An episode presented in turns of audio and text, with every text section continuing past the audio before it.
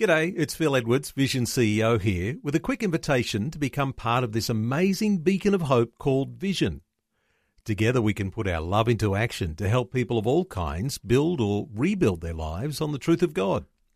Please consider the part you can play during our upcoming Visionathon appeal, remembering that it's your support that makes Vision possible, including this podcast. Jesus said, If you hold to my teachings, you are really my disciples. Then you will know the truth, and the truth will set you free. The Bible speaks about the mystery of iniquity, and iniquity is a mystery. Why do people behave in a lawless way? Well, for thousands of years, people have tried to work out why people behave the way they do. The confusion over how to explain human behavior is underlined by the fact that there are so many different schools of psychology and psychotherapy.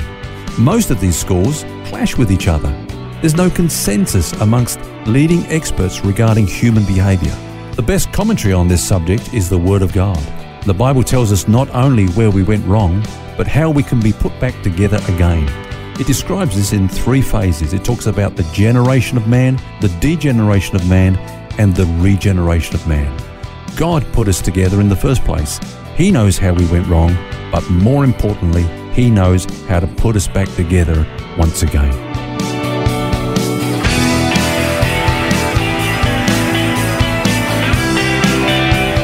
This is Set Free with Ken Legg.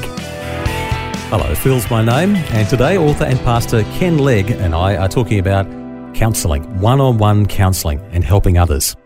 Ken's raised a very important point just there. I think sometimes even Christians can underestimate the wisdom and insight into the problems of humanity that are found in the Bible and also bypass the counsel that it provides. Would you say that's a fair comment? Yes, Phil. Um, in fact, the Bible has got so much wisdom that we'd be a fool to ignore it. I think let's start with the book of Genesis because that's a foundational book in the Bible. Mm-hmm. Uh, of course, the word Genesis means origins or beginnings. And so it's also described as the seedbed of the Bible. It contains, in seed form, if you like, many of the fundamental truths of the Bible. And throughout the Bible, these doctrines are developed and brought to maturity, but they, they find their beginning back there in Genesis. Now, one of the chapters in Genesis, Genesis chapter 3, is estimated by many as the most important chapter in the whole of the Bible.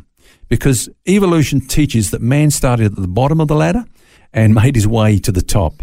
Whereas Genesis 3 shows us that we actually started at the top and fell to the bottom. And we call this the fall. And it, it's described in that way because that's foundational to Christianity, really, that belief, isn't it? It is, and to our understanding of human behavior. And so we see that really all our problems stemmed from this root. And, and quite frankly, Phil, any attempt to understand the problems of humanity which doesn't take this into account, that is the origins of human life and the origins of human problems where it all went wrong, mm. um, will never really address core issues. See, without God's perspective on life's problems, we're always ever going to deal with the fruit of the problem and not the root. Mm. And, and of course, the root of the problem is our disconnectedness from God. Very interesting. Understanding what happened in the Garden of Eden then is crucial to understanding the problems that we face here and now today. Is that what you're saying? Yeah. In fact, if you look at the account of the fall, you'll just see just amazingly how relevant what happened there is to understanding what's going on in our lives today. For example, uh, when Adam and Eve fell, they saw themselves differently.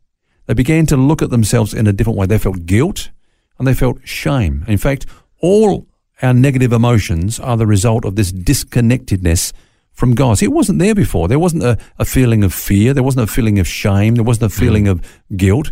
But these things entered in as a result of that disconnection with God.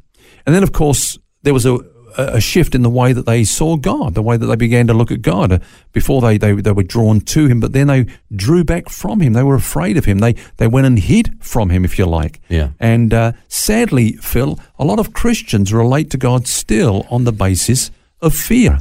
Um, John says there's no fear in love because perfect love casts out fear, and uh, fear involves torment. And, and so God doesn't want us to relate to Him on the basis of fear but on the basis of, of love. And it's going to be pretty difficult to trust somebody that you're scared of, uh, isn't it? Exactly. And that's why God wants to banish fear from our hearts. We'll never yeah. draw near to Him when we're afraid of Him. In fact, I would say this, Phil, that there's nothing more critical to spiritual growth than making the transition, if you like, from fear based relationship with God to uh, a love based relationship with Him. Mm, and it's relationship that's really the key, isn't it? It's kind of almost the root of, of all of our problems that we face. Well, a lot of counselling centres around relationships. Um, you know, I mean, this world will be a wonderful place, Phil, if it just wasn't for the people. You know, that are in it. It'd be lonely without them, wouldn't it? And and uh, you know, again, let's go back to the garden because Adam and Eve had a relationship, but that kind of broke down uh, after the fall. Yeah. As a result of the fall. Yeah. Um, you know, we were created in the image of God. Now, God is love, and so if you like, man was like a flower opened up in full bloom, reaching out. He reached out to God, reached out to creation, reached out to one another. They love one another. What's the definition of love? Love always seeks the highest good of another person. Now, when they fell, they became like a, a flower closed, closed up in bud. They, they, be- they became under the power of self love. Hmm. They were just looking out for themselves. So instead of ca- caring for one another, they looked to meet their own needs through each other. Uh, in fact, Adam was willing to blame Eve to get him off the hook. you know, which That's was because it was her fault. Oh, I'm not going there, my friend. um, but you know, when you think about it, what a, what a terrible, selfish thing to do. You know, I'll blame her, and that gets me off the hook. Yeah. Um, and then, of course, another thing is this: that they forgot that they were not really meant to draw their life from one another, to enjoy one another, to love one another, but not to draw their life from one another, but, but to draw that life from God. And what's happened today is, uh, you know, as a result of our disconnectedness from God, we look to one another, uh, you know, with, with unrealistic expectations. And that's where a lot of relationships go wrong. We're looking unrealistically to have needs met in each other. And so there's a lot of failure in that. There's a lot of disappointment. There ends up being a lot of blame and consequently hurt. So if we're experiencing any relationship issues, you know, really we just think back to the Garden of Eden, Blame And- Adam and Eve. blame them, and then we can deal with it. You know, one of the things that God said to Eve, Phil, he said, you know, as a consequence of the fall, your desire will be for Adam and he will rule over you. Now, remember, that was not a consequence of creation, but a consequence of the fall. So there's this, what I call the desire for and the rule over syndrome. Uh, the woman would look to the man to meet her deepest need, even though he would never be able to fully satisfy her. And in return, of course, man will take advantage of that and will be tempted to rule over the woman uh, to his own advantage. And so, under the curse, it's control or be controlled. Now, of course, a common mistake is that when unrealistic expectations are not met in a relationship, you know what happens, Phil, is that people just leave one relationship and they go, go into another another, believing that another person can meet those unrealistic needs. And, Yeah. and if you like, they leave one false God and find another one and continue to have their needs unmet because there are some needs that only God can meet. And um, unfortunately, we, we look to people in an unrealistic way, and there's disappointment, there's breakdowns in relationship. Well, it's that threefold cord. If you're talking in marriage sense here, Yeah. you know, the threefold cord is not easily broken, and that, of course, is husband, wife, and the Holy Spirit That's right. in the relationship, uh, dealing to those issues. And it's a strong unit, but not dealing with those, things fall apart. And God has a wonderful hope for the entire human race if we will get past ourselves and accept it, and that is Jesus Christ. Yeah, and, that, and that's a wonderful thing about Genesis chapter 3 is that it didn't just end with that terrible fall. You know, the first prophecy came in, and it's actually a prophecy to Satan. The seed of the woman will bruise your head, you know. Yeah. um, I'll get you. Um, this is not the the final chapter here.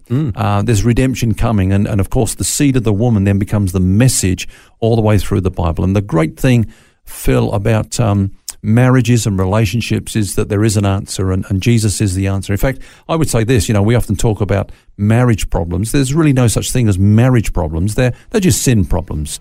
We're, we're behaving sinfully and wrongly. But the answer to that, of course, is the new life that we have in Jesus Christ. And, and that's the message that starts to come through now. The seed of the woman is coming. You know, Jesus is coming. The one that was born of the Virgin is coming into this world. And he can redeem us in every situation, whether it's negative emotions, whether it's broken relationships, whether it's our disconnectedness from God. Jesus is the one that brings the answer to those things.